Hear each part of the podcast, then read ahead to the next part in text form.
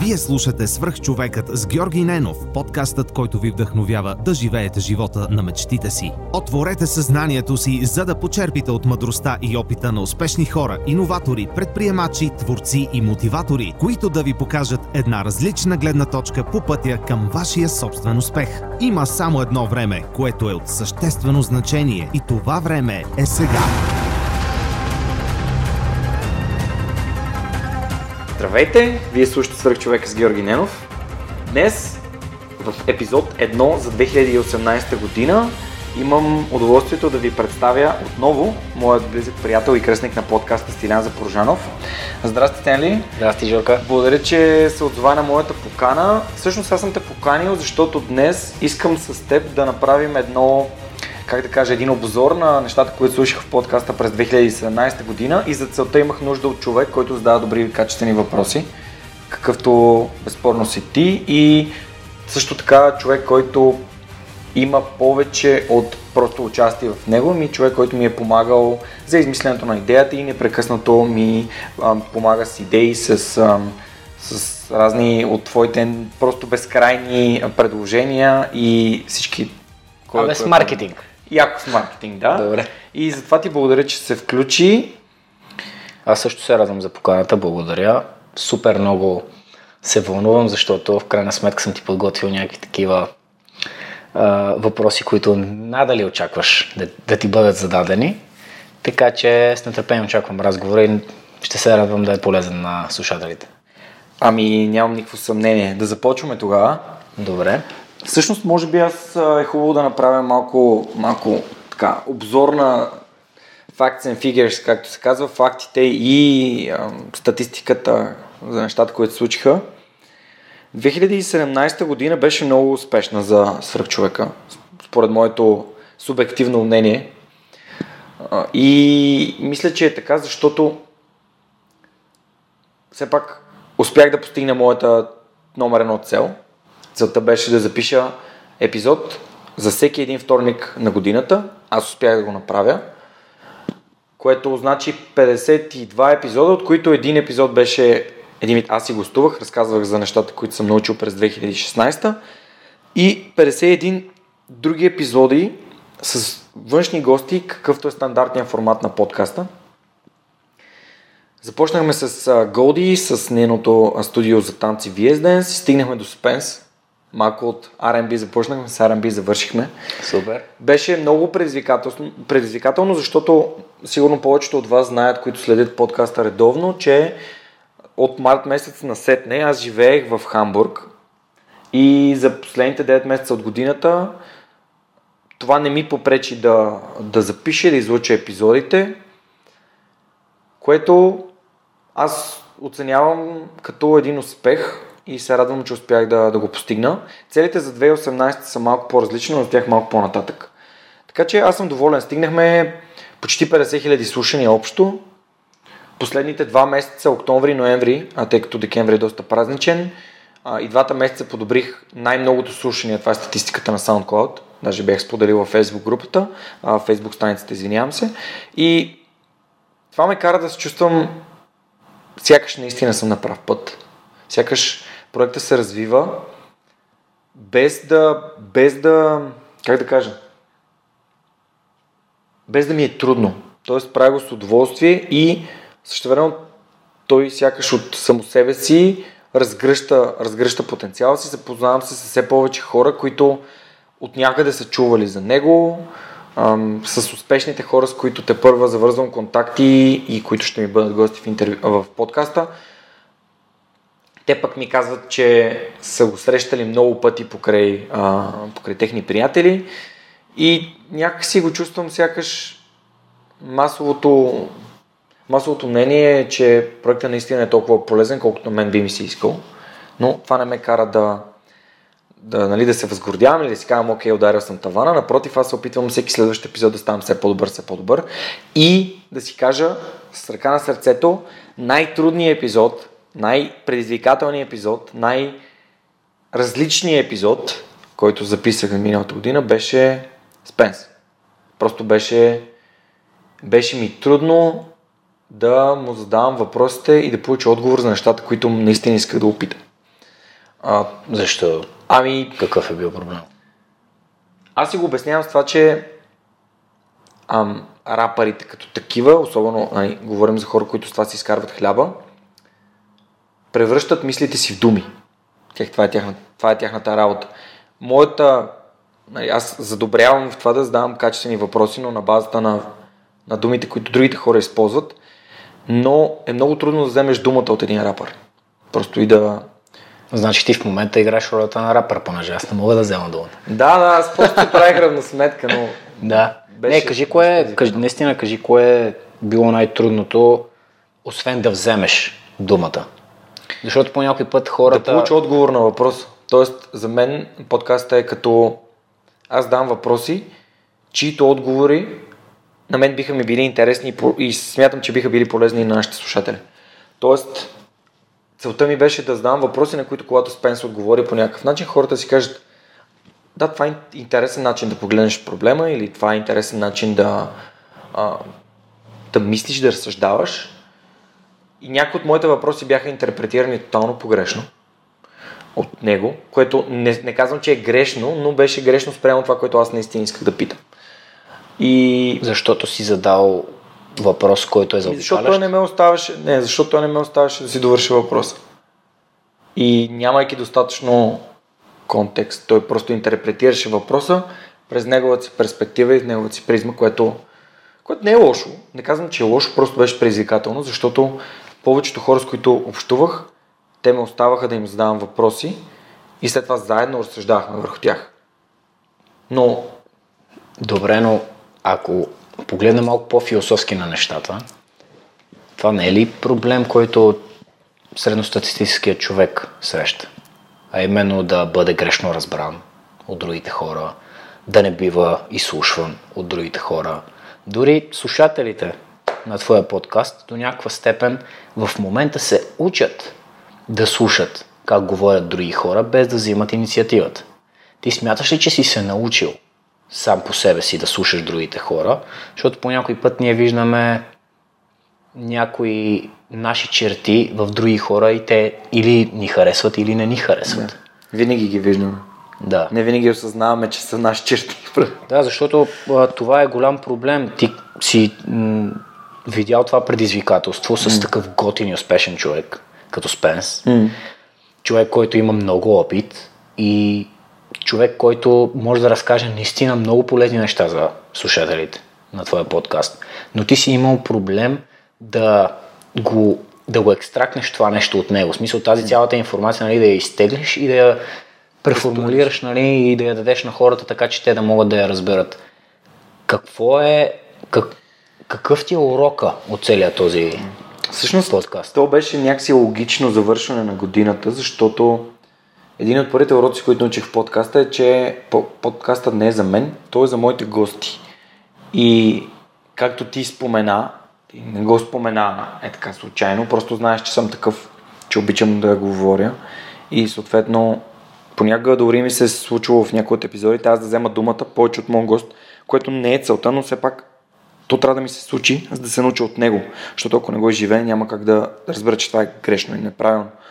Ам, да, цяла година се старах наистина максимално много да слушам, да извличам, както ти веднъж ме беше, беше ме насочил да, да мисля върху нещата, които човека ми казва и да се опитвам да, да му дам кратко резюме и да го питам това ли имаше предвид, нали, показвайки, че съм вникнал в, в същината на, на неговите думи.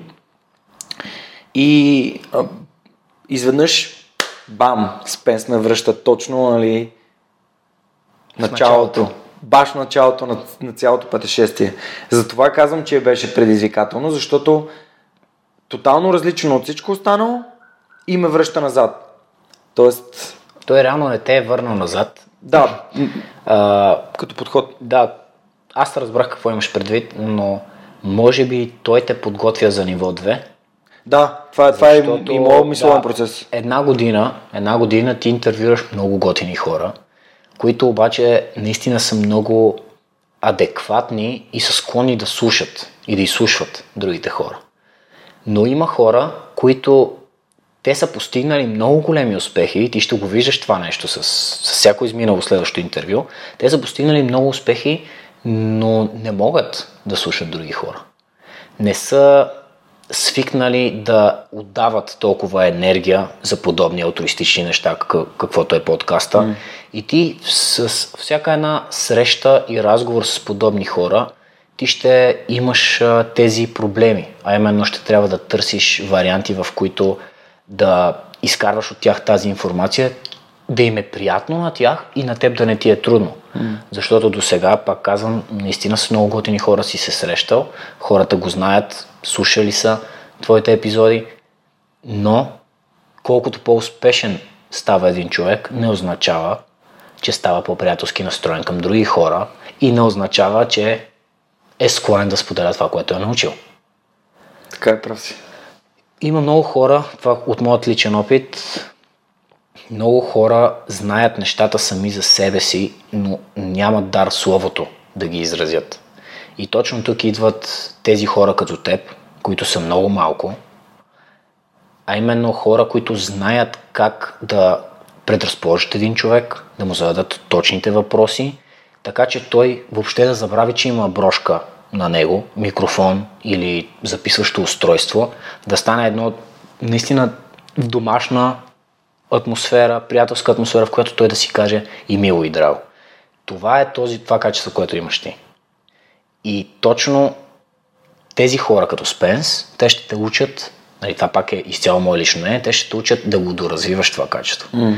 Защото ако ти имаш лесни събеседници, аз също не съм лесен събеседник, но ако имаш лесни събеседници, които чакат ти да им зададеш въпроса, не те апострофират или не ти казват Жорка, аз ще взема инициативата и така нататък, ти реално няма как да се да, развиваш. Да се развиваш да. Mm. Което нали, и това а, е хубаво и слушателите да го, а, да го разберат.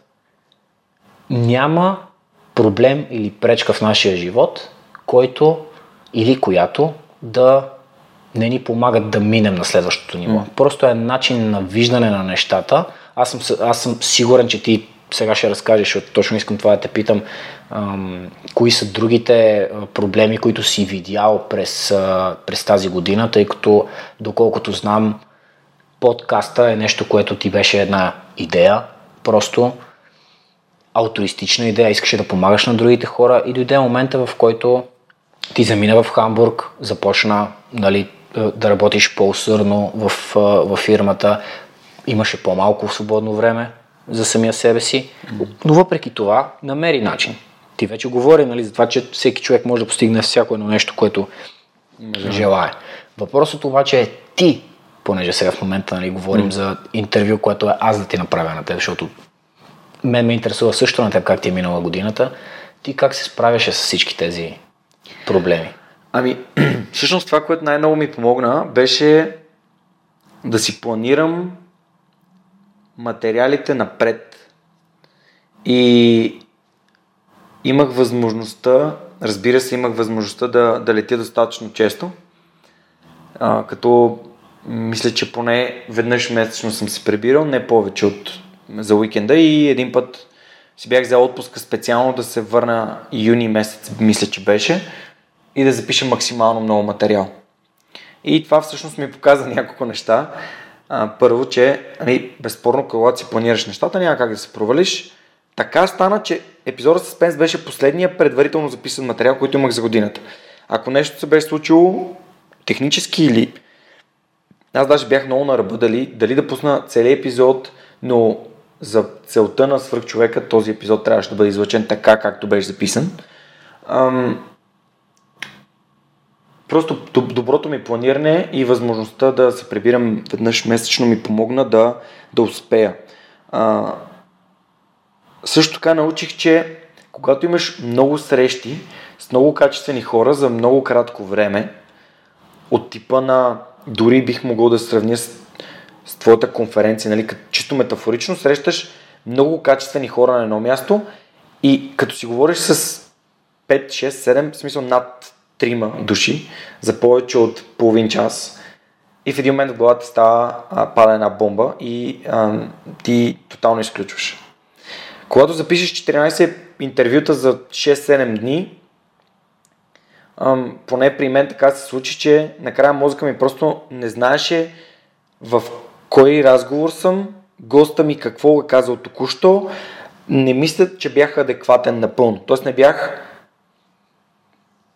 а, както Екхарт Толе а, в неговата книга казва, не бях, а, не присъствах в настоящия момент. Просто нямаше ме там. Не бях напълно адекватен. И ето един урок. Предпочитам, сега предпочитам да си направя предварителен запис, предварителен, извинявам се, предварителна среща с някой, да му разкажа, да го подготвя, след това си оговорим среща с запис, да запишем, но когато записваме, аз да съм изцяло присъстващ там. Така че се получава най, най-добрия възможен запис и продукт нали, на свръхчовека, когато имаме предварителен разговор с моя гост, той знае, че аз съм човек, който а, нали, мечтае и иска да помага на другите, да им дава вдъхновение, да им показва, че в България се случват невероятно, невероятно хубави и вдъхновящи неща. И тогава той приема сякаш това, което заедно правим за, за, за него, за собствено. И разговора е на, на, на друго ниво. Аз не влизам в срещата, за да се опознавам с моите гости. Аз влизам, за да влезна в дълбочина на тема, която те първа ще уточним. Няма а, скрипт, няма, не вървим по някакъв сценарий. За мен е много важно как естествено а, реагира и разсъждава човека, който е мой гост. И така, това, това са може би нещата, които научих. 50 епизода, вау, вау. 50 епизода са много. Хората, с които си се срещнал също са доста интересни. Кой ти беше най-интересният разговор? Най-интересният ми разговор... Нали, не го гледаме чисто статистически, да, не, не, слушаемост не. на теб. Най-интересните ми разговори бяха... Мога да посоча няколко. Ам, Боряна Герасимова от Нутриген. Просто там много силно емоционално се свързах с, с Боряна. Благодарен съм и за, за това, че откликна на идеята да се включи в подкаста, защото темата, за която говорихме, здраве, здраве е една тема, която тя обославя свърх човека, за мен лично. Това е моя, моя път, започна с грижата за собственото ми здраве и затова смятам, че това, този епизод беше един от най- най-яките през годината. А втори епизод, който ми направи невероятно готино впечатление, когато изслушах епизода ми с Георги Блажев от Почтенска котия за приказки, който също е епизода преди коледа. А, не очаквах да си говориме толкова, толкова истински, толкова забавни, толкова, да, на моменти цинични, за жалост. Нямаше как. А, как неща. за жалост, това е... Не, не, искам, не, искам, не искам свърх човека да стане подкаст, който продаваме с цинизми, нали? Не съм Слави Трифонов, нямам никакви намерения да ставам Слави Трифонов. А, просто беше забавно, защото беше тотално различно от всичко останало. И натурално. Натурално и се вписваше идеално в това, което аз правя, което искам да показвам.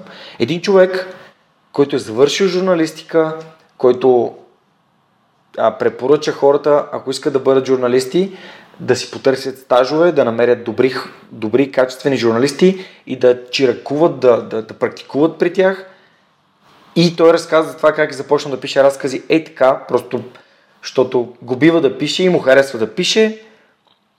И оттам нататък влязахме в, в личния му живот, в личния му пример и показахме, че един човек, който а, е дошъл от един малък град в София, да учи, е намерил себе си, пишейки разкази. И, и е много яко. В смисъл, много, много съм изкефен. Наистина много съм изкефен. А, разбира се, със сигурност пропускам някой, просто тези два епизода са ми... А, Добре, но какво взе от тях? Ако трябва по един урок да вземеш от тези два, какво би си взел? Първият урок, а, епи, урока от епизода с Боряна беше, че всеки човек променя живота си на базата на дискомфорта, който усеща. Тоест, ти взимаш решение, че трябва да промениш нещо, защото дискомфорта вече не може да, го, не може да понесеш дискомфорта, който това ти носи. Дали това е здравословното състояние, дали това е стреса, а, дали това е а, примерно ниско възнаграждение. В смисъл, стреса може да е всякакъв и този дискомфорт той идва от едно или друго място, но е различно при различните хора. Тоест, за някои грижата за здравето започва когато а, му откриват заболяване, което е много сериозно. За друг грижата на здравето започва когато се погледна в огледалото и си, кажа, и си казал Леле, за първи път в живота се виждам с бирно коремче, което не е big deal, нали, не е голямата работа, но за теб, в твоя, в твоя мироглед, това е нещо огромно, което искаш да промениш. И тази осъзнатост, която вече имам към а, степента на дискомфорт, която различните хора а, имат, за да направят няк, някаква промяна в живота си, смятам, че ми помага невероятно много. Не само в подкаста, във всичко останало, което правя. А пък урока, който научих от епизода с Жорката Блажев, беше, че вдъхновяващите примери са навсякъде около нас. Мисля, изцяло навсякъде, защото а, Жоро Блажев е човек, който познавам от 25 години. А, той е много близък приятел на моя първи братовчет, тъй като там по родителска линия имат а, много близки отношения. И този човек ми е бил малко или много под носа през цялото време. И докато не го интервюрах, не бях разбрал колко много стойност може да има от един такъв запис, което а, съответно ми, ми отваря а, перспективата да интервюрам много по-голям и по-широк спектър от хора, които посредством примери са вдъхновяващи. Добре, аз да направя един кратък обзор от това, което ти каза. Значи от първия подкаст и ти си съгласен, че когато нож опре до кокала, тогава човек започва и взима решение да промени. Съгласен съм, но при всеки човек ножа опира в кокала по различно, по различно време, различно... по различен начин, по различна да. търпимост. Но, някой може само да му се докосне на нож до ръката и той да е решил, че е време да, да, да направи да. промяна. Другия трябва да чака сигурно. Но, е, не, но е, промяната е продиктувана от нещо, което е негативно в нашия живот. Да. Или да кажем, да, в смисъл, със сигурност има промени, които са свързани с позитивна насоченост, нали, имам предвид нещо позитивно се е случило в нашия живот и ни кара това позитивно нещо ние да направим някаква допълнителна промяна, но масово са негативните неща. Защо те питам това да, нещо? в контекста на здравето е в примера с това, че ти се грижиш за здравето след като вече докторът ти е казал, че крайно време да го направиш. Да, но всъщност не трябва да е така. Не, не, не трябва да е така. Да, защото във всяка една, точно за това нали, те, ти задавам и този въпрос, ако човек не е осъзнат за своята зона на дискомфорт, защото има много хора, които живеят в тази зона на дискомфорт. Mm-hmm. И те не осъзнават, че въобще mm-hmm. са в нея. Те са го приели за нормално. Те са го приели, да, за нормалната им зона.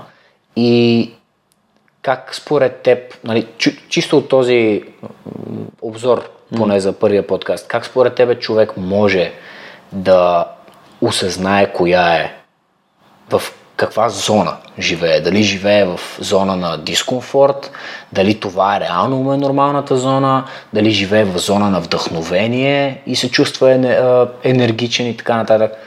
Как според теб да си направим реалити чек? Защото много от слушателите ни, да кажем, те търсят вдъхновение в твоите епизоди и те го намират, защото се срещат посредством теб с много нови хора, които им дават много нови знания и нови погледи за живота. Да, така е. И те, може би, слушайки твоят подкаст, да се намират в зоната на вдъхновението. Точно в този момент, в който те слушат дори сега този епизод или всички други. И те се пренасят в един друг а, свят. Все едно те са при нас сега в момента. Mm. Какво става обаче след като те излезнат от тази зона, след като свърши подкаста и те влезнат отново в своята реалност?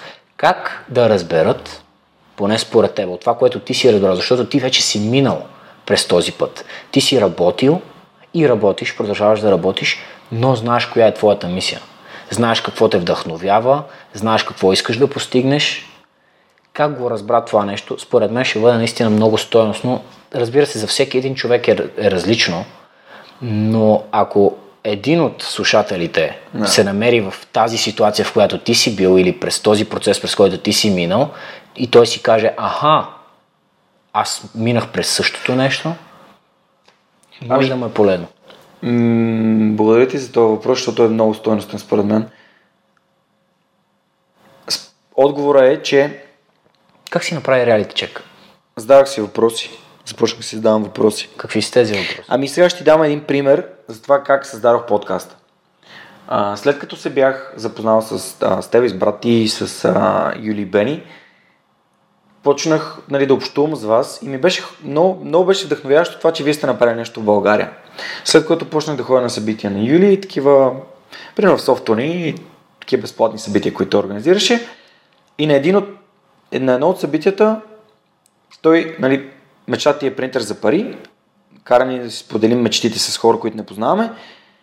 И моят реалити чек беше, окей, вече знам каква е моята мечта, казал съм и на глас, как мога да я сбъдна, как мога да я, как мога да я направя, но зададох си този въпрос. Тоест, когато си зададеш въпрос, на който ти търсиш отговор, ам, мозъкът ти започва автоматично да мисли по това. Просто как, какъв, е, какъв е начина? Ти, това е е- едно уравнение. Обаче без да си го, без да си го формулирал, дори в главата си, пък още по-добре на лист хартия, ти никога няма да намериш решението му. Тоест, или е много малко вероятно да намериш неговото решение, защото ти не осъзнаваш, че това е проблем, на който ти търсиш решение. Ам, Искаш да кажеш, че ти задаваш посоката на на мозъка мислене. да, да, посредством въпрос. посредством въпрос. Да. Качествените въпроси определят качеството на живота. Да, това ми звучи като харе... нали, по мъжка част, Да. понеже ти също много се кефиш на, на колите и на мотори и така нататък, но когато някой човек започне да си мисли за някоя нова кола, изведнъж той започва да я вижда все по-често и по-често на улицата и казва, аха, ето е тази кола, ето е тази Що кола. да я забелязва. Да. Да, започва да я забелязва, просто защото настройва мозъка си да търси нали, информация посредством а, въпросите, които си задава. Значи, казваш, че задаването на въпроси само по себе си, разбира се, които са пряко свързани с това, което ти искаш да постигнеш, са направили така, че ти да почерпиш информация, било то от а, хора покрай теб, било то от а, а, етера или там хората, които, а, както го назовават те, но ти си достигнал до тази информация и тя ти е помогнала да запишеш тези 52 епизода с 51 един готини хора, включително нали, и теб. Нали, казвам, че си готин, нали, да, да не излезе така, да. Но а, какво беше обаче следващото нещо, което направи след като си зададе въпрос? След като вече ти се изкристализира какво трябва да направиш. Ами- Защото много хора знаят, но не правят. Да, да. Ами, осъзнах, че след, след въпрос следва действието. Тоест, когато започнеш да, да задаваш въпроси и да намираш отговорите им, то те няма да се случат, освен ако ти не се задействаш. Тоест, ако не започнеш да преследваш това, което, което искаш или за което си питал. Нали, Как, как да го направя този подкаст да работи? Ми започвам да пробвам, тествам. Обаче ако не действам, няма, няма, да, няма как да тествам. Тоест, разбрах, че много от хората влизат в един капан на перфекционизма, пък хората, с които аз общувах до сега в подкаста, масово казваха, това е единственият адекватен начин да, да развиеш бизнес, да тестваш, да тестваш, да подобряваш това, което правиш, а не да се, да се заключваш и да се превръщаш в а, най-лошия си критик, както а, Дан Саливан обича да казва за а, перфекционизма. Добре, искаш ли да навезнем още по-практически? Да. Какви са действията, които ти ще предприемеш за 2018 за, за свръхчовек?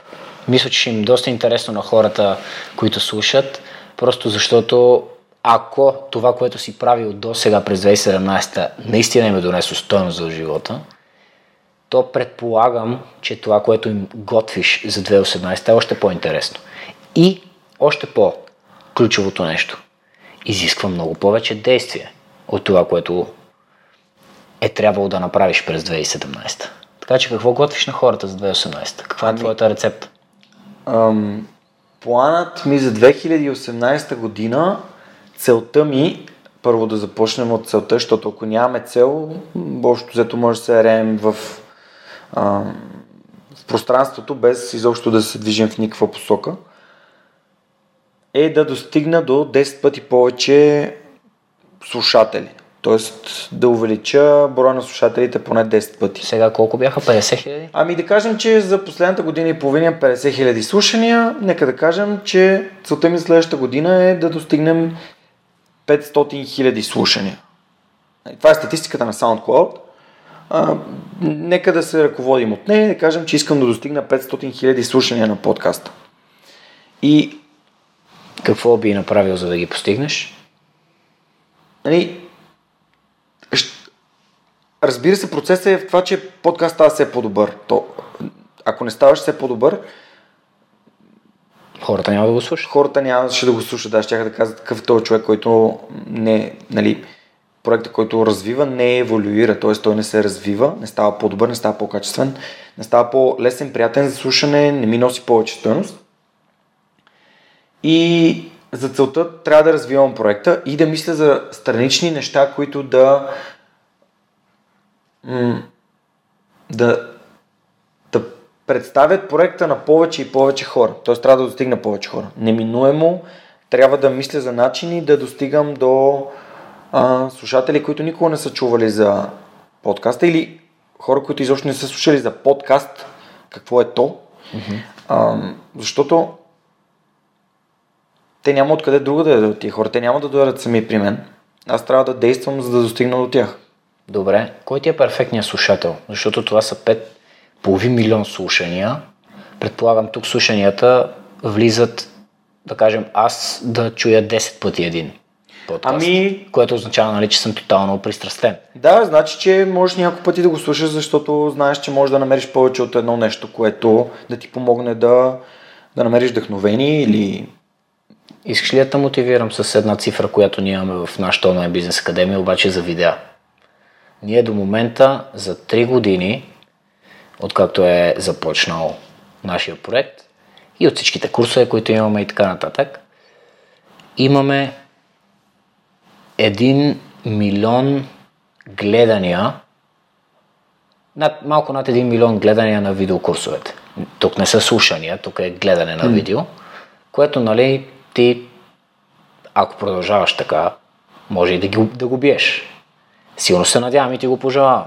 Въпрос на време. Въпрос на време. Това обаче, което трябва да се случи, поне според мен, е да, както ти вече каза, нали, да се опиташ да достигнеш до много различни хора, но пък ако кажеш ти кой е перфектният ти слушател, а именно да се асоциират и хората, които слушат в момента, може би ще стигнеш до, до този половин милион Перфектният ми слушател е между 16 и кажем 45 а, защото хората под 16 са, прекалено малко са хората под 16, които имат степента на осъзнатост, а, която е нужна, за да чуеш гледната точка на двама души, които водят дискусия и да премислиш това, което те са казали и как то се, от, се отнася за проблемите, които имаш в твоя живот или целите, които си поставил. А хората, които са над 45 или над 50, са по-скоро възпрепятствани от ограниченията, които сами са създали или пък средата или живота им е създал до момента. А, перфектният слушател е от двата пола. Да, да, определено имам повече мъже, за които съм говорил в подкаста, но за мен дамите, както чу един от най-добрите ми епизоди за миналата година е ам, Боряна. И смятам, че и ми се иска да виждам повече и повече успешни дами в проектите си. Ива Цолова с Джамба просто направо, направо бях супер отнесен от среща ми с нея. И се надявам и вярвам, че има повече хора като нея и като Боряна, които да са активни и да действат. А, и разбира се, тъй като за мен подкаста е вдъхновение в джоба ти, смятам, че всеки един човек, който има телефон или MP3 плеер, може да носи подкаста навсякъде с себе си. Може да, мога да достигна както до, хор, до всички хора в България, изцяло, без никакви ограничения. А, така и в момента достигам до доста, доста българи зад граница. В Германия, в САЩ. Може би 10% от всички слушания на подкаста идват от САЩ, което е... Аз съм супер впечатлен и изобщо не съм, не съм си го представил, не съм си мислил. Може би м- това не е, не е важно. В смисъл такъв, не е важно къде се намираш, но си между 16 и 45 и си мъж или жена, която има степен на осъзнатост, която ми позволява да слушам това, което а, аз представям в подкаста и да изваждам от разговора неща, които са полезни, ценни и правят живота ми по-добър. Но без да без да имаш степента на осъзнатост и на критично мислене, не мисля, че, не мисля, че, че е възможно. Аз не искам хората да си губят времето с подкаста. Искам той да им дава толкова много стойност, че да го слушат с удоволствие и пак, и пак, и пак. И когато а, се преберат вкъщи, да се зачуят дали да си пусна новините или да си пусна този епизод, който слушах на прибиране и ми направи толкова силно впечатление или да потърся тези книги, за които хората говориха в този подкаст, да ги прочета и да видя какво мога да науча от тях, как, да, как това ще промени живота ми към по-добро. Не знам дали бях достатъчно конкретен. Не, ти беше, ти винаги си конкретен. Въпросът е, смяташ ли, че наистина хората, които имат нужда от тази информация, която ти споделяш, не са младите хора? Тези, които ти каза, че все още не са осъзнати за това нещо, да разберат гледните точки на двама души, които разговарят по време на един подкаст. Не смяташ ли, че всъщност това е точно групата от хора, на която ти можеш да въздействаш най-много, поради една проста причина, че те все още не са обременени. обременени да, от живота. Защото много по-лесно е да програмираш даден човек, нали, чисто да кажем психологически, да вярва в една идея или в някакъв идеал. Или в себе си. Което е това не, най-важното нещо, когато той не е обременен с реалността на живота. Защото ре, реалността няма какво да се лъжим, тя е сурова не, не е цветя и рози. Ако някой си мисли, че е цветя и рози, въобще не е така. Има си плюсове, има си минуси и когато има хора, които са вече обременени, имат своя личностна история, взели са си своите уроци, много по-трудно може да им се повлияе. В крайна сметка, доколкото знам, целта на подкаста е да повлияе положително на хората и да им покаже как те да правят това, което искат, да, се, да са удовлетворени от това нещо, без да мислят въобще за, финансови, за финансовата част и така нататък. В смисъл да имат сигурност, да печелят пари, но най-важното нещо е да са вдъхновени в това, което правят. Доколкото знам, това е. Потвърждаваш, ами, предполагам. Да, в, с моите думи е искам и вярвам, че всеки един епизод, ако може да помогне на един човек, поне на един човек, да живее по-щастливо, по-добре, защото дефиницията за щастие и за успех за всеки е различна, а, то тогава моята мисия е изпълнена. Така че... Значи твоята мисия е изпълнена и в момента. Не знам, аз получавам доста обратна връзка от хора, които казват, че това, което правя, много им харесва и им помага. Ще се радвам да е така, обаче целта не е да спра, ами целта е... Никой не казва да спреш. Да, да продължавам да достигам и повече и повече и повече хора. Това ще стане. Въпросът е къде ще имаш най-голям импакт? Е, разбира се, тук вече доста добре си а, насочи въпроса. Да, съгласен съм. Да. Хората, които имат нужда от това да повярват себе си, изобщо не говоря като ам, гуру или като някакъв такъв човек, който трябва да насажда мисли в главите на другите хора и да ги манипулира, дори и за добро, нямам никакво такова намерение и желание. Хората, които имат нужда от това да виждат, а, че всичко е възможно и то зависи изцяло от тях и да поемат отговорност за собствените си цели и начини на изпълнение на тези цели, са младите хора. Защото, както сам м- ти каза, дори и аз до голяма степен съм ограничен. И съм, имам, имам такива ограничения, които в момента се опитвам едно по едно да бутам, да събарям тия стени, които ме насочат в една посока и казват ти не можеш да работиш подкаста. Това не е сигурна работа. Ти не можеш да, да достигнеш 1 милион българи или 500 хиляди българи или 500 хиляди слушания, защото това е много трудно. Ти не можеш да създадеш подкаста да е устойчив, защото никой няма да рекламира в подкаст, защото никой не слуша подкасти в България. И всички тия неща аз, аз ги осъзнавам, обаче ги осъзнавам, защото си знам адекватни въпроси. Но хората, които определено имат, ще имат най-голям ам, плюс от това да слушат подкасти, са, са хората, които са на ръба на това да, да, да повярват в себе си. И, и нещо им липсва, и нещо от средата и живота им казва, тук в България нищо хубаво не се случва, всички, всички които са успяли, са измамници или са а, синове или дъщери или там родственици на еди кой си. Това няма никакво значение. Абсолютно никакво значение. Жорка, в момента лъжеш. Аз знам, че ти си тотален измамник. Целият подкаст е тотална измама. 2017 година е така хората толкова време си изгубиха, за да слушат толкова полезни неща, че... Да, изгубиха си време да слушат полезни неща. Ами надявам се да си изгубят още от времето, за да слушат полезни неща. Е, е това е приказка.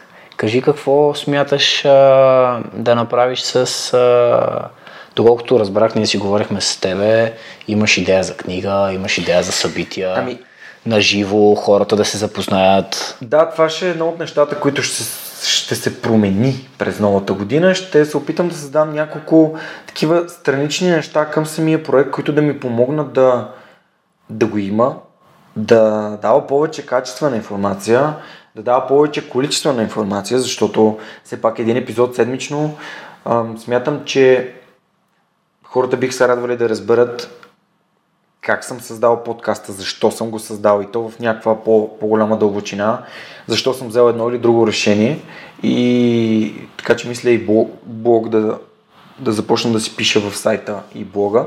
А между другото за хората, които още не са разбрали, отскоро благодарение на Superhosting BG и на Fundamental Studio, които създадаха моят вебсайт, можете да отидете на свърхчовека.bg а, на кирилица изцяло и да се озовете в първия сайт на свърхчовекът, който те първа, те първа запълвам с информация. Горд ли си с сайта, как изглежда? Много съм щастлив, защото... Значи си закъснял. Да, много съм щастлив, закъснял съм, но не, не, беше, не беше топ приоритет. За мен това не беше топ приоритет. За мен топ приоритет за 2017 беше да имам 52 епизода, колкото вторник има толкова епизод. И всичко останало а, се случва, то ти носи допълнително удовлетворение, защото е сякаш като, нали, основното е сладоледа, който си носиш, който обичаш и всичко отгоре е бонус. А, бисквитка или черешка или там какво. Всичко отгоре е ам, е така за красота и за разкош. В смисъл просто да изглежда още, по, още по-красиво и внушително това, което правиш, но не, не е най-важното. Голям фен съм на, на правилото на парето и това, че а, твоите 20% от усилията трябва да носят 80% от резултата. А, и като намериш а, едното нещо, както и Гари Кевър обича да казва The One Thing, всичко останало се случва сякаш в помощ и като допълнение. Направи ми впечатление, че каза 52 вторника, постоянство. Това ти е една от, от много любимите думи, доколкото знам, ти си ама, голям върл фен на дисциплината. Защото според мен за теб дисциплина означава успех. Така ли е? Така си променил живота чисто от гледна точка на здраве, постигнал си тези успехи, сега за свръхчовека, в работата си също си постигнал такива успехи, чисто от гледна точка на дисциплината. Какво би казал на слушателите относно тази тема? Много хора започват нещо, аз също съм имал такъв проблем и продължавам да се боря всеки ден, защото определено, ако съм превъртял играта, няма дори да си говориме. Mm. Но дисциплината е нещото, което според мен липсва масово на хората. Какво смяташ ти? Това инструмента за към успех ли е? Какво е? Честно ти кажа, в главата ми се заражда една мисъл, че дисциплината е инструмент към успеха, обаче не на всяка цена. Тоест, има възможност, в която тази дисциплина да създава много стрес. И по-скоро бих, бих препоръчал нали, от собствения си опит, защото да, имаше, кажем, 7 месеца от тази година преминаха в свръхдисциплина. Се дори лятото имаше периоди, в които... Казарма. Да, аз си го дефинирах като казарма и на Mastermind съм го споделял. Затова ти задавам този всяка въпрос. сутрин ставах 4.30, за да мога да отида на фитнес, да се прибера, да закуся, да започна деня си с максимално много енергия и да, да дам максимум от себе си. В края на годината Извинявай само, че те прекъсвам. Кажи как е било точно в конкретика. 4,5 ставаш, след това ами, какво правиш? Станах 4,5, а, оправям се, а, измием се, мия зъби, взимам си душ, отивам на фитнес. Това в колко часа си вече в в фитнеса? 5.15 най-късно съм в фитнеса. Фитнеса за, за мое голямо щастие е близо до вкъщи на 8 минути с колело, т.е. Много близо, да. С да, колело. 8 минути Добре. с колело, да. Добре. Ам, там има и много готини колела в Хамбург, те са такива под найем, те са без, безплатни до половин час и изцяло може да, да си го ползваш навсякъде. Отивам на фитнес, там близо до фитнес има къде да оставя колелото, което взимам почти отпред вкъщи. Влизам в фитнеса, тренирам около час и половина, правя си загрявката, винаги, винаги загрявам. Никога не е било да, да не загрявам. За мен е, това е включва, ходенето на фитнес е цялостен процес и той не е само да отиде да дигне едни тежести. А, Значи съм подготовката за теб е много да, подготовката е много важна и винаги нося със себе си фоам ролера, с който си правя само масаж. В лифт лифт има доста статии за фасцията и само масажа. А носи ластици, носи си едно гумено топче, с което си размах, размах ръла. Извинявам се много. А, си размачквам а, с- ходилата, размачквам си глутеусите, когато а, все пак 8 часа седя на, на бюро и не е, не е оптимално и кърпа, вода и винаги спортен екип, винаги на всяка цена. Аз не, не влизам а, По дънки. по дънки или по джапанки или не, не става. Подготов, подго, подготвен си, да. Да, подготвен съм, след което се взимам си колелцето, прибирам се Това в вкъщи. 7 часа сутринта. Около 7 съм се прибрал, даже най-вероятно вече съм се изкъпал, правя си закуска. Имах два периода, а, в които в един се пробвах да закусвам всяка сутрин риба от консерва, а, сардини. А, по Тим Ферис бях, бях слушал един негов епизод, исках да, исках да видя как е. И установих, че по-мазната храна ме кара да се чувствам по-сит, дори в по-малко количество. А, след което се а, има възможност да си легна за половин час, да си направя един пауър на преди работа, което вече ми изстрелваше общо взето в космоса, защото събуждайки се след едно такова бързо, една бърза дрямка половин часова, аз имам ужасно много енергия. Толкова много енергия имам, че времето до от 9 до 12 ми минава като един миг. Опитвах се да прилагам през цялото време някои от новите неща, които научавам, за да видя кое работи за мен и кое не. Тъй като в работата, всеки, който ходи на работа, е срещал този проблем, че има прекалено много задачи и прекалено малко време. И имах възможността да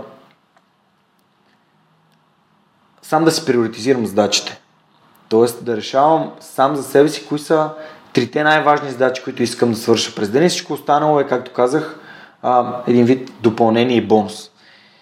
И това, когато си направиш един списък, напиши една голяма тройка на него и напишеш трите неща, които искаш да свършиш, след това ги зачеркнеш, защото си ги направил, получаваш удовлетворението и това ме караше да ходя на работа с невероятно удоволствие. А, това беше горе-долу до август, след което ми назначиха нов менеджер, който нов менеджер за просто като ценности много се различават от моите. И това направи един такъв конфликт на, на интересите, защото когато менеджерът има за ценност това ти да си заед, а не да си ефективен, а, се стига до, как да кажа, до противоречия, което аз не съм конфликтен човек, избягвам конфликтите, но научих още нещо за себе си. Общо взето всички тези неща, които ми се случиха през годината, научих много неща за себе си, след което се прибирам, може би 6-7 часа се прибирам от работа, а, или с колело, или пеш, то е може би 20-25 минути от базата до вкъщи и отварям една книга, чета известно време, вечерям, готвя си. А, между другото, нито един път не съм, между другото, нито един път не съм си купил джънк ядене за, за вечеря. Тоест, нито един път не съм ял дюнер. Има, два пъти съм си поръчал пица и двата пъти съм имал гости. И общо взето в 100% от времето беше, сам съм си приготвил храната. Отново дисциплина? Да, а, да. И може би в... Като ставах 4.30, стараех в 9, 9.30, 9 да съм в леглото, 9.30, 10 най-късно да съм заспал. Защото, нали, обичам да казвам, че ранното ставане носи със себе си неминуемо още един, а, още един навик, полезен, е то е ранното лягане. Всеки, който е работил с 6 до 4, 4 до 6 часа сън на нощ за дълъг, по-дълъг период от 3 дни, ам, нали, знае, че обикновено идва събота или неделя и той трябва да спи 10-12, защото съня е, той се натрупва, той е, се акумулира от тялото и се изразходва и когато си ам, когато злоупотребяваш и не даваш на тялото достатъчно време за почивка, ти няма как да си максимално ефективен, просто не работи. И така, ранно лягане, между много ми помогнаха някакви неща. Първо, нямах, а, нямах постоянен интернет вкъщи, т.е. нямах, не си бях прекарал LAN. ADSL нямах а, някакъв а, статичен интернет, който да ми позволява да си губя времето. Да скроваш. Да скровам, да, а, да скровам, да гледам нон-стоп YouTube, да... Някакви такива неща, които по-скоро са загуба на време. А, може би след като си пуснах интернета към септември, вече бях не толкова ефективен, но все пак го оценявам като урок, който съм научил. И като си пуснах интернета, първото нещо, което се случи с моя сън, че нямаше как да си легна преди 11 часа. Просто поради някаква причина просто няма как да стане. Значи интернет увеличава с един час. Да, интернет деня със сигурност. Ти увеличава деня и ти увеличава и стреса, особено преди лягане. Аз съм много голям фен на Дани и на Айрис, на Дани Георгиев. Препоръчвам на всички, които а, искат да спят по-добре и да, да не си натоварват очите като работят пред компютър, да си дръпнат Iris. Даже може би ще пусна линк към... Имам афилиейт. Между другото, първият долар, който свърх човекът е изкарал е от афилиейт програмата на Iris. Още си, още си е само един долар. Еми ето, Обаче... значи всички хора, всички хора, които слушат в момента, да. могат, ако искат Разбира се, да, да, да се включат и да подпомогнат и самия проект и отделно да помогнат и на себе си, да. да, за здравето, да влезнат ти ще поставиш линк. После. Да, да, да, да, ще пусна линка. Добре. И другото нещо, което искам само да спомена, като сме заговорили за, за афилиите, е това, че супер, много, супер щастлив съм за това, че успях да прочета над 60 книги през годината и да намеря начин да си партнирам с Озон, и да давам 10% отстъпка от всички книги, които те продават на сайта си за 10% отстъпка за слушателите на свърхчовека с промокода Superhuman. Superhuman? Superhuman, да. Е... Готино, защото когато някой си каже сега искам да си купя някаква книга или да подаря някой някаква книга, ми дай ще поръчам от Озон така, хем ще помогна на свръхчовека, хем получавам отстъпка от това, хем книгата ми е препоръчена от него или от Да. някой в гост. Уин-уин от всякъде. Така е, да. Добре си го измислил, Жорка. Е, старая се да Харесваш. давам максимално много стоеност. Просто това е нещо, което искам подкаста да дава стоеност и хората, като си го пуснат, да знаят, че ще научат нещо ново. Това се случва със сигурност. Но искам да се закача за това, което ти каза. Дисциплината е инструмент към успеха, но не на всяка цена. Не на всяка Ти разказа за цялостната казарма, която си бил. Наистина 4,5 ставане, 5,15 в фитнеса, 7 часа си обратно, къпане, пауър нап, след това работа, след Закуска, това да, закуски и така нататък. Какво обаче се случва, понеже аз също съм имал такива казарми, съм си правил, наистина преди няколко години, по същия начин. А, дори не съм излизал с хората. Общо сето да, антисоциално малко, с цел да се развия, една да чета, да постигам някакви резултати и така нататък. Въпросът е обаче каква цена плащаме с тези неща. Знаех си, че ми задаш този въпрос. А, Аз не случайно ти ги задавам тези неща, защото знам през какво си преминал, за да можеш а, да водиш този разговор с мен днес, така да се каже. И наистина ще е много ценно хората да знаят как достига този подкаст при тях. Защото не е просто да седнем и да си запишеме. Да, реално сега в момента това се случва, но това е крайното нещо. А процесът до това крайно нещо е много по-различен. Така че каква е цената, която ти плати и продължаваш да плащаш и всъщност как ще спреш да я плащаш? Това е интересното. Но първо да, кажи каква е цената, която си платил Да. до сега. А цената, която съм платил е да спра да се виждам с всичките си приятели на живо а, или да съкратя до абсолютен минимум срещите с тях, което бях, аз бях склонен да, да платя тази цена, защото знаех, че м- в някакъв момент тази цена ще ми, ще, ще ми се отплати. Тоест това време, което съм инвестирал в кое, което съм ви инвестирал, ще ми се отплати. А, много голяма част от моите приятели не приеха това, т.е. дори най-близките ми приятели а, ми се сърдят и ревнуват, което, нали, наистина аз, аз самия не можах да разбера, защото а, но ми тежи и искам да си го споделя, че ревнуват от това, че не се виждам с тях достатъчно често, тъй като аз като се пребера, гледам да се видя с Неда, която е човек, който ми, ме подкрепя, който ме вдъхновява, който ме обича и приема такъв какъвто съм.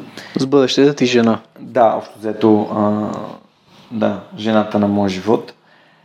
И когато си общувал и си прекарвал часове наред с а, тези хора, и, и те не могат да приемат, че това е нещо временно, въпреки че ти го казваш всеки път, и ти се сърдят, когато нямаш време да се видиш с тях. А, това, е, това е една цена, която не очаквах, че трябва да платя, но платих. Тоест, ам, Тоест искаш да кажеш, да, това е. че... Има социална цена. Ти отиваш на. От... Да, ти печелиш отиде в времето Германия. за себе си, печелиш времето за себе си, обаче няма как да дадеш от валутата, с която поддържаш своите връзки. Тоест валутата е внимание. И, и, и ако няма как да дадеш внимание на приятелите си, защото онлайн не е същото, а, вариантите са или тези хора наистина ти вярват и те приемат и знаят, че това е за всеобщото добро и благо и са търпеливи. А наскоро прочетох Сидхарта и супер много се изкефих. А, това е по повод търпението. Или тези хора просто решават, че не искат да общуват повече теб. И в двата случая ам, това не зависи от теб. Това зависи от тях. Това е тяхната реакция на, на избора, който ти си направил. А, второто нещо, което платих, беше, че живейки в България, аз прекарвах 16, айде да кажем 14 часа от денонощието с Неда. За мен е това време, което е прекарано с нея, е време, в което аз си презареждам батериите, вдъхновението, всичко. Просто чувствам се изцяло в безопасна среда и нещата, които правя с нея, като разходки, ходиме на фитнес, ходиме на театър, ходиме на кино, четем книги дори заедно. Всички тези неща готвим, слагаме маста и, и абсолютно всичко. А, просто ме... Просто ги загубих тия неща. Нямаше как да ги правим, защото аз съм в Хамбург, тя е тук.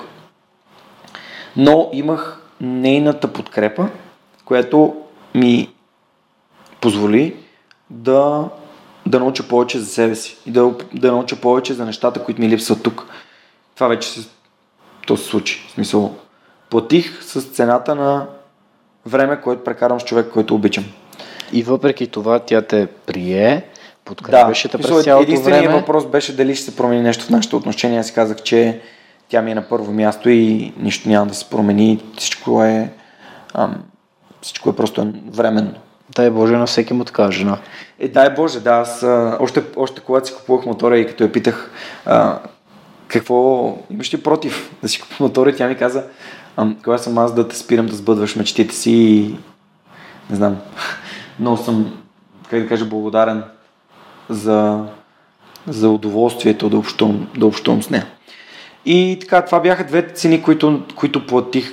Смятам, че най- най-сериозните, но за сметка на това, че бях в една от най-добрите форми в живота си, а, научих много за себе си, за нещата, които се случват, за планирането си, за целите, които си поставям и как ги осъществявам и за това, че м- може да правиш всичко от всякъде. Може да правиш свръхчовекът, може да правиш българския подкаст за силата на личния пример от Хамбург. Доста, доста интересна философия. Аз знам една идеология за четирите котлона. Ако си спомняш, mm, на да, знам един от да, мастермайн срещите Да. я, я разисквахме.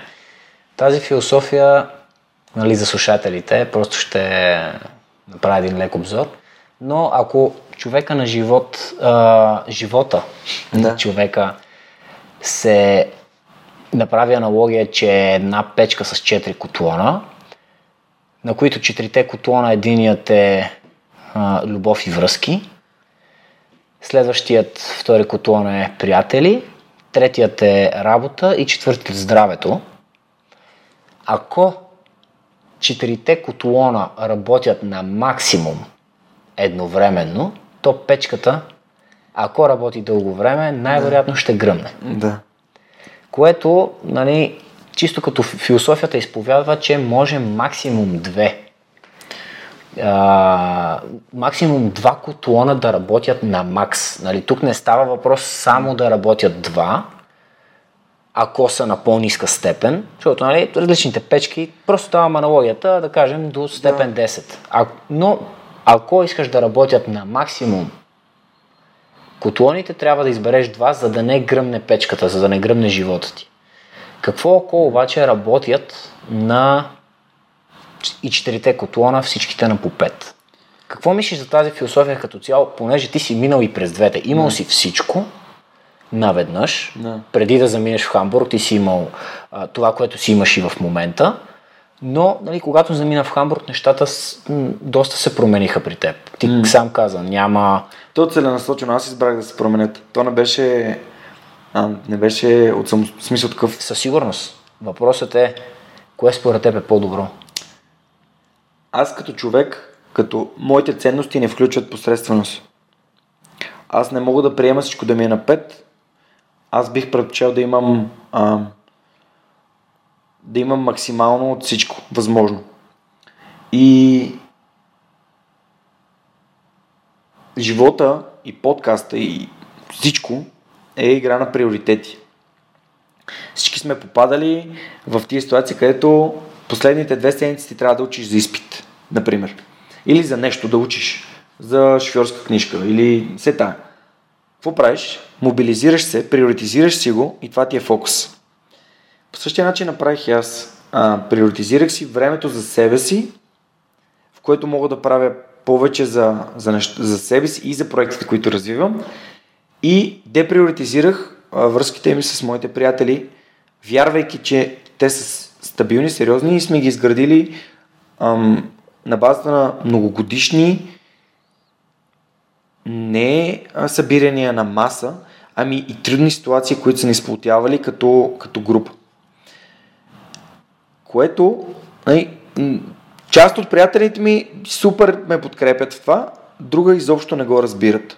Тоест, аз не мога да, да променя, както казах преди малко, тяхната реакция, но предпочетох да изключа котлона с футбола и с а, виждането всяка седмица с тях, за да мога да включа котлона на здравето си на Макс, да включа котлона на, на, на работата като мисия, като ам, възможност за събиране на някакви, как да кажа, спестявания, които да ми помогнат да се върна в някакъв момент и на 100% да имам цялото си време за, за нещата, които правя, за приятелите, които имам и да, да живея така, както аз искам.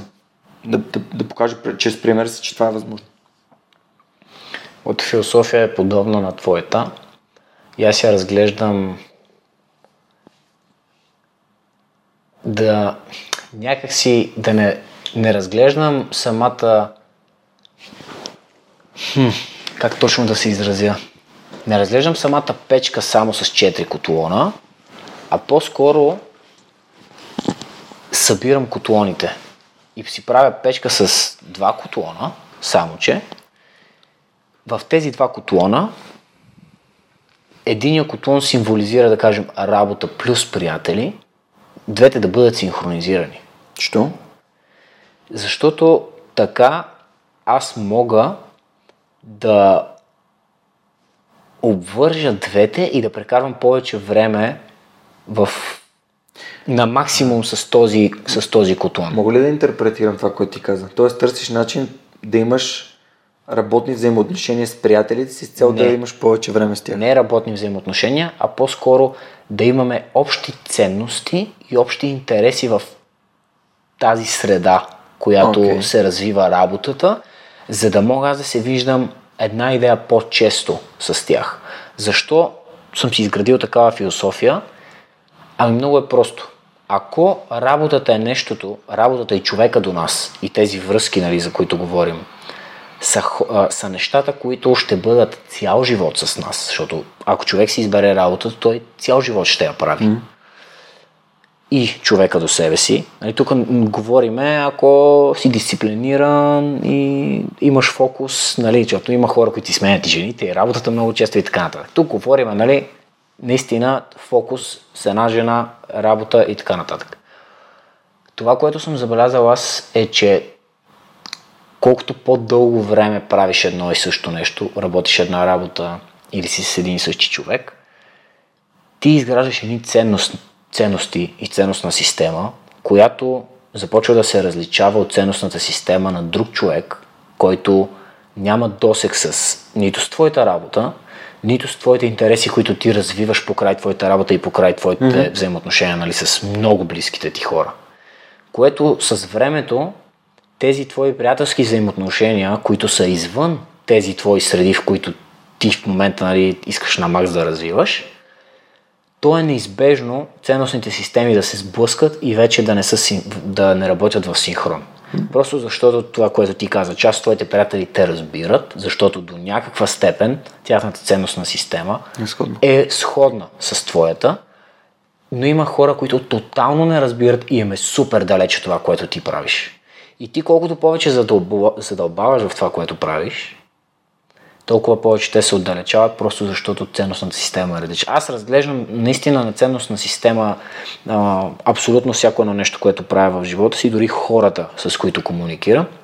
Ако ценностните ни системи са различни, тук е хубаво нали, за слушателите да кажа, ако те не си знаят ценностната система, каква е и кои са им ценностите, на, на базата на които живеят и взимат решения всеки ден, то по-добре е да си зададат тези въпроси, защото ценностите ще предопределят техния живот за напред. Може ли да препоръчаш някаква система?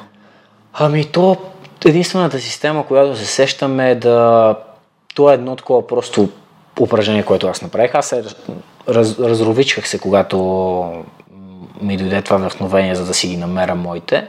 но най-лесното нещо е да напишем десете неща, по които а, ние се водим в живота.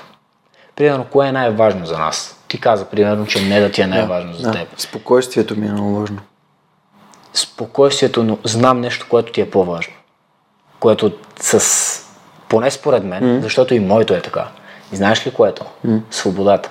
Да, свободата ще я да кажа на второ място, след спокойствието. Защото свободата, ти каза историята, веднага нали, реферирам към историята с твоя менеджер, който е бил предишният ти менеджер, който да. ти е давал ти да сам да се менажираш да. и да си ефективен и изведнъж идва някой друг, който ти казва не пич, аз ще те менажирам.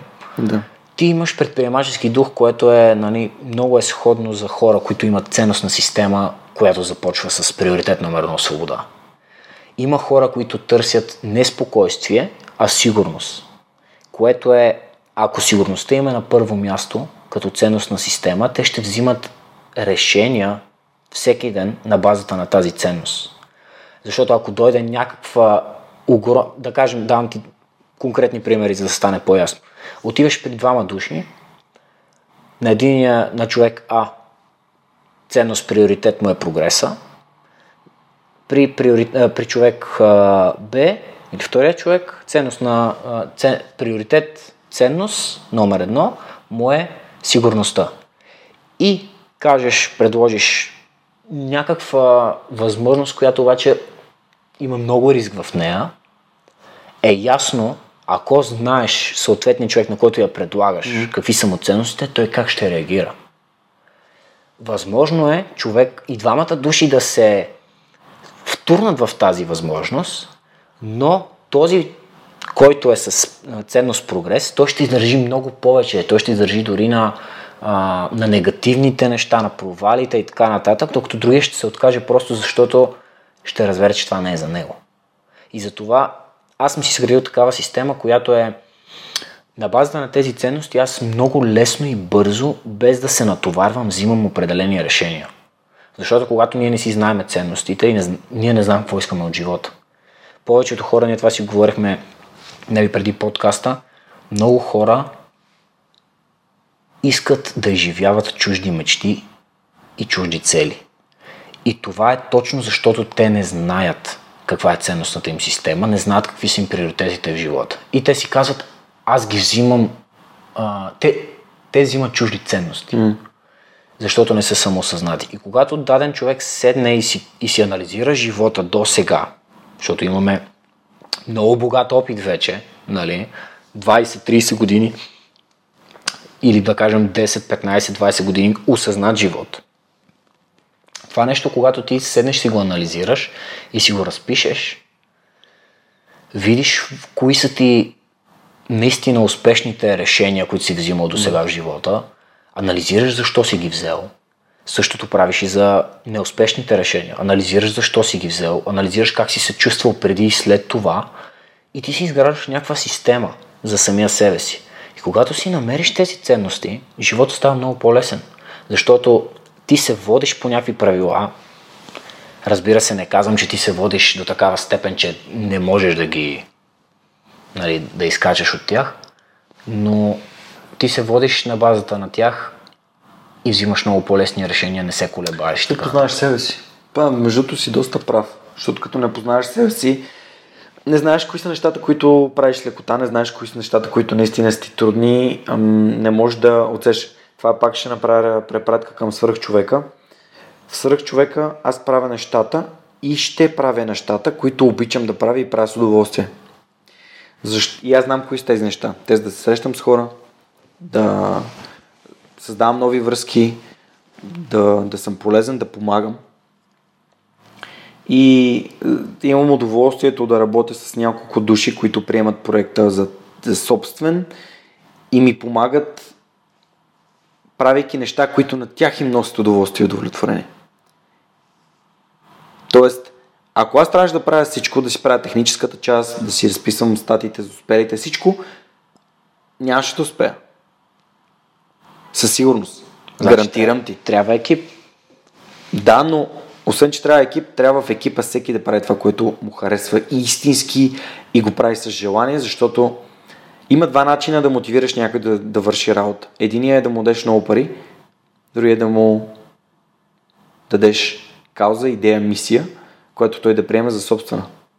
Първото е много краткосрочно. Първото, без, да, защото то е краткосрочно, защото когато имаш пари, ти искаш още пари. И то, това не е...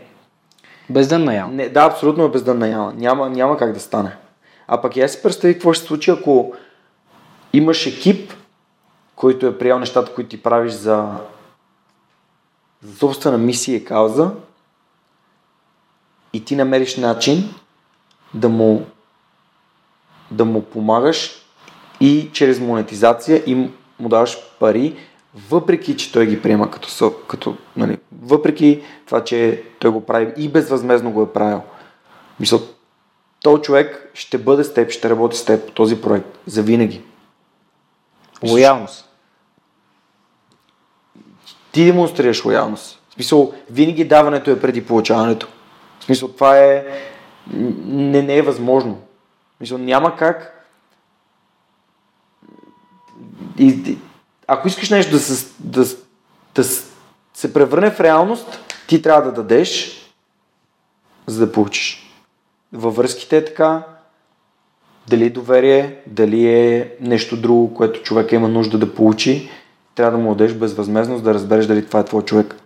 Защото ако само лежиш и се надяваш да получаваш всичко, ти се, ти се превръщаш в един човек, който е зависим от, от обстоятелствата и от всичко останало, но не и от собственици избори и решения.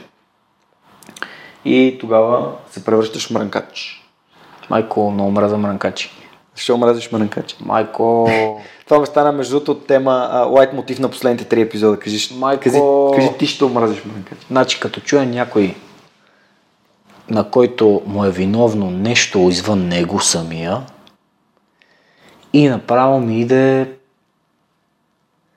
А, Е, тук има едно много, много такова... Има един, ще замълча. има един, има един, Цензурирай. Има един, има един частен случай за това, че държавата като... О, моля те, не намесвай държавата. Да, смисъл... Моля те, не намесвай държавата като, като фактор, защото държавата ни е от гледна точка на, на бизнес и на възможности е в пъти по-добре от Ама, много защо?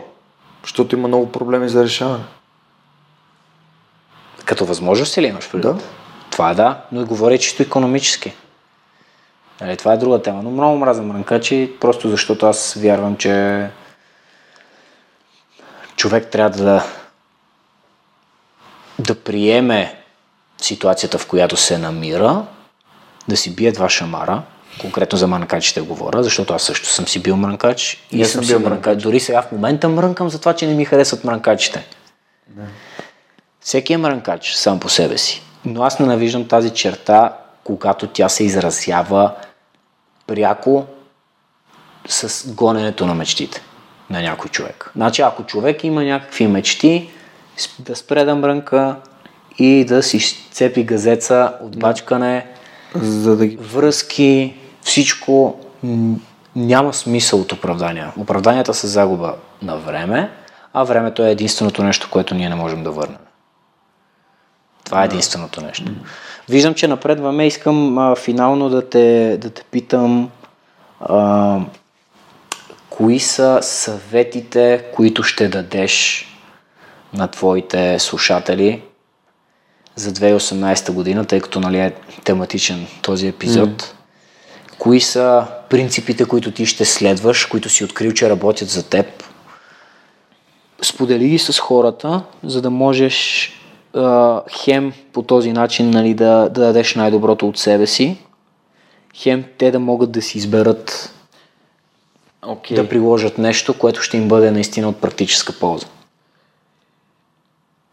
Ам, добре, ще започна. Нека да, да топ 5 да са нещата. 5, окей. Да. Кое е нещото и защо? И как да го направят? Първото нещо, което ще препоръчаме грижата за собственото здраве. Това, което съм научил е, че всеки има всеки прави различни неща за удоволствие във връзка с здравето. Някои ходят на фитнес, други тичат, трети правят а, кросфит, четвърти карат колело и така нататък. бих препоръчал на всеки да се погрижи за здравето си, намирайки това, което, което може да прави и хранейки се с качествена храна и давайки на тялото си достатъчно почивка. Къде да влезнат да прочитат хората, препоръча източник, дори ами... конкретно, ако трябва и програма. Хората, защото... Не, аз ще препоръчам на хората да се зададат въпроси. В смисъл, какви, какви са целите ми във връзка с здравето ми? Как искам да се чувствам след 5, 10, 15, 20, 50 години?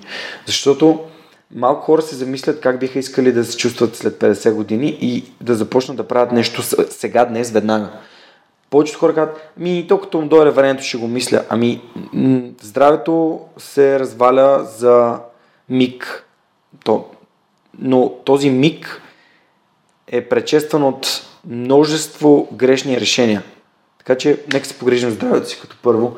Второто нещо, което бих могъл да препоръчам е а, никаква техника преди, поне един час преди лягане. Аз това нещо, което се опитвам да създам и в себе си, да ако правя нещо преди лягане, то да е четене на книга, тъй като нали, синята светлина като цяло не, не влияе добре на съня, а и самия, аз усещам как мозъка ми започва да, да мисли, да разсъждава по някакви странни, безумни, безмислени теми, а, точно когато трябва да, да си легне да си почивам. след това по-добрите въпроси. По-добрите въпроси ще, както казах и в здравето, те ще ни помогнат. Това е, то е навик. Да си задаваш добри въпроси, започва с за да си задаваш въпроси по принцип. Защо това ми се случи, както ти каза преди малко? Ам, защо не беше добро решение? А, как мога да се науча на нещо от ситуацията, в която попаднах? Кое от нещата, които изживях през това пътешествие ми хареса най-много и защо? Така ще можем да правим повече от нещата, които обичаме и да се научим от грешките, които сме допуснали. Така че, ам, нека да кажем, че на трето място е задаването на, на по, по-качествени и по-стойностни въпроси по-често. Имаме предвид, че и хората последно... ги мързи да мислят. Еми, няма... Задаването на въпроси води до мислене. Да, да, обаче немисленето води до живеене на един ам, живот на на овца. Защото овцата е тази, която не мисли, ами не я бутат и тя върви на там, където вървят всички останали овци. Аз не искам да съм овца. И най-важното е, че я заковат накрая. Е, да, за жалост на овцата.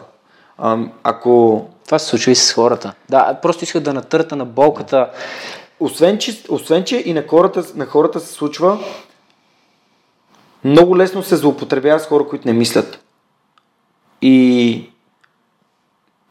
от всяк, по всякакъв начин. Хората, които мислят, хората, които могат да, да избират и да, да поемат отговорност за собствените избори, те са хората, които ам, осъзнават, че всеки ден води до, до една следваща висина, до едно следващо развитие на, на теб самия. Което е за мен един от, а, едно от нещата, които е смисъл на живота това да се развиваш, да ставаш по-добра версия на себе си. И последното нещо, което искам да кажа е средата трябва да бъде много добре оценена. Ако имате хора, които непрекъснато ви свалят, обиждат, подценяват и не уважават, това е това неминуемо води до отнемане на вашите лични въз... вяр... вяра в собствените възможности и автентичност. Защото тези хора ви карат да бъдете такива, каквито те искат да ви виждат, а не такива, каквито ви искате да бъдете и каквито сте всъщност. А липсата на автентичност ни кара да живеем живота на някой друг, не нашия собствен. Така че това е нещо, което аз научих последната година. Мисля, че тия неща са полезни. Избягвам да давам някакви такива съвети, но се радвам, че ти ми задаваш ти въпроси, защото все пак това са неща, които аз съм научил последната година и се надявам на някой да му бъдат, поне на един човек, който слуша, да бъде полезни. Ако вие имате ваши си трикове, ще се радвам да ги споделите в коментар към епизода. Наистина ще ми бъде много полезно. Не случайно исках да завършим по този начин разговора, защото аз също съм голям защитник на философията, че човек не трябва да дава съвети кой какво трябва да прави, а трябва да споделя това, което сам е направил за себе си и това как е рефлектирало на неговия живот. Изключително много вярвам в идеята, че всеки един човек трябва да си задава въпроси и да бъде скептичен спрямо всяко едно нещо, което той чува. Под скептичен нямам предвид негативно настроен, а по-скоро да подхожда с а, една, доза, да, една доза критичност и любопитство. Защо това, което аз чувам от Стиляни Георги в последния час и половина, mm. Ми влияе по този начин. Това, което Георги каза, може ли да бъде приложено за мен? Това, което Стилян каза, така ли е? Ето такива въпроси, колкото и базови да са те, ни дават възможност да изградим начин на мислене, който е да си задаваме въпроси, а не да приемаме нещата като чиста монета, защото някой е постигнал нещо повече от нас, защото някой брои милионите и така нататък. Това е най-честата, среща, най-честата грешка, която аз виждам в а, нормалния човек, mm. в нас самите. Когато видим някой, който е по-успял от нас, без дори да му знаем каква е историята му. Да, ние нямаме е контекст. Ние нямаме да, никакъв контекст. Бързаме да слагаме етикети и да... Слагаме, да, този етикет и изведнъж човека, като каже нещо и ние го приемаме като статус, а, статус кво. Буквално нещо, което е точно така. А ние не можем да знаем, че и не знаеме как този човек е постигнал а, тази мъдрост или тези резултати и така Дали наистина са такива, каквито той ни казва, че са? Да, аз познавам хора, които първият им бизнес и са милионери. От първият им бизнес. Напускат работа, първият им бизнес и са милионери и дават съвети на хората как са го направили. А това са хора, които никога не са се провалили. И когато никога не са се проваляли и започнеш да даваш съвет, сякаш ти си се провалял, и то на човек, който по някаква форма му е много трудно и много тежко и той преминава през такива провали, това, което ние взимаме като информация от този успешен човек, нали в кавички, не ни е полезно. Не ни е полезно. Да. И това е този контекст. Това, това е, между другото, преди малко ти го споменах в предварителния разговор. Ние търсим хакове, ние търсиме преки пътеки, ние търсим ам, ние търсим лепенката което да залепим върху раната. Няма я. Няма такава лепенка. Няма такава. Защото много по-лесно е, не прави това. Купи си този продукт. А, пример, реклама. Мезин Форте, яще до пръсване и после хапнете тия две таблетки. Ми вие ако до пръсване и това ви стане навик, нали, вие ще качите 50 кила, та, та таблетка, тя, тя всъщност няма да реши проблема, който вие сами сте създали. Мисъл, трябва да мислите защо как, как да не допуснете проблема, а не как да го, как да го решите след като вече го има. Ай. Много е, много е наистина много дълбока тема. Това аз силно се надявам. Това бягаме от съветите. Да, силно се надявам хората да, да приемат дори свръх човека не толкова като извор на, на съвети или на темплейти или на наръчник да. за това как ти да живееш живота, да. Да. а по-скоро на различни гледни точки, които ни помагат да взимаме по-добри решения всеки ден. Mm. Защото няма кой друг да вземе решенията, нашите решения вместо, в жив... нас. Да, вместо нас, а тези наши решения ние ще ги вземем на базата на някаква информация.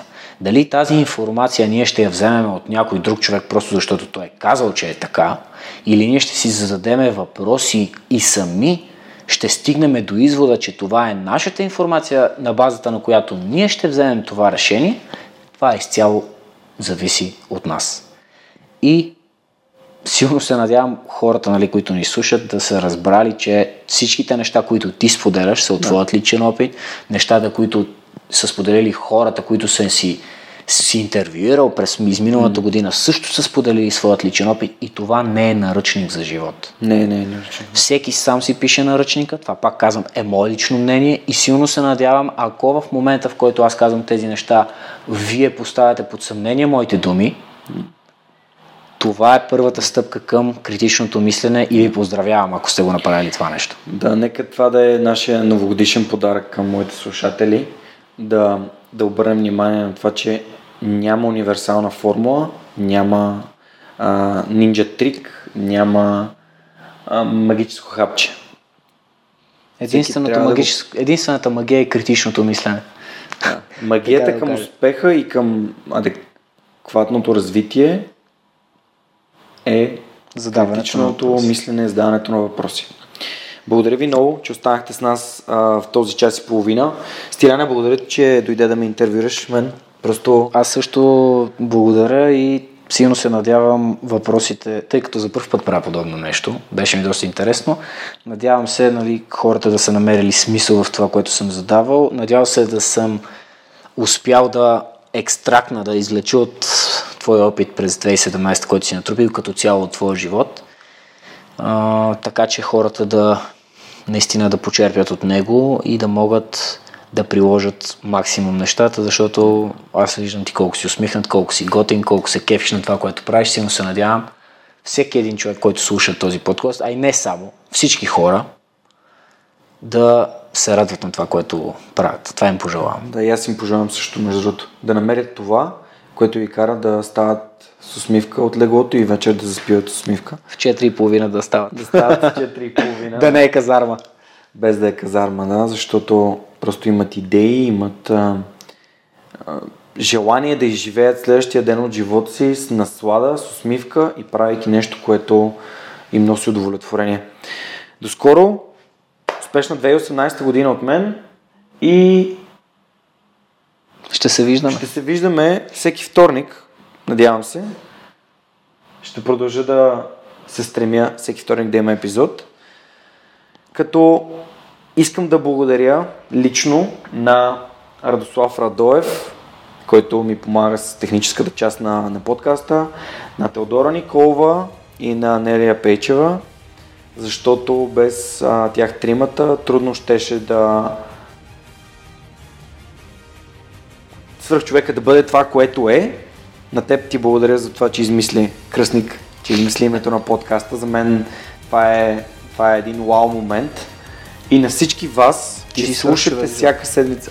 Ти си свърх човек. ти го измисли името. Не, аз измислих само да направя подкаст и ти, ти, ти ми измисли името. Бръсник, сега тук ми преписваш твоите заслуги. Не. А, до скоро. До следващия вторник с свърх човек. Чао, чао.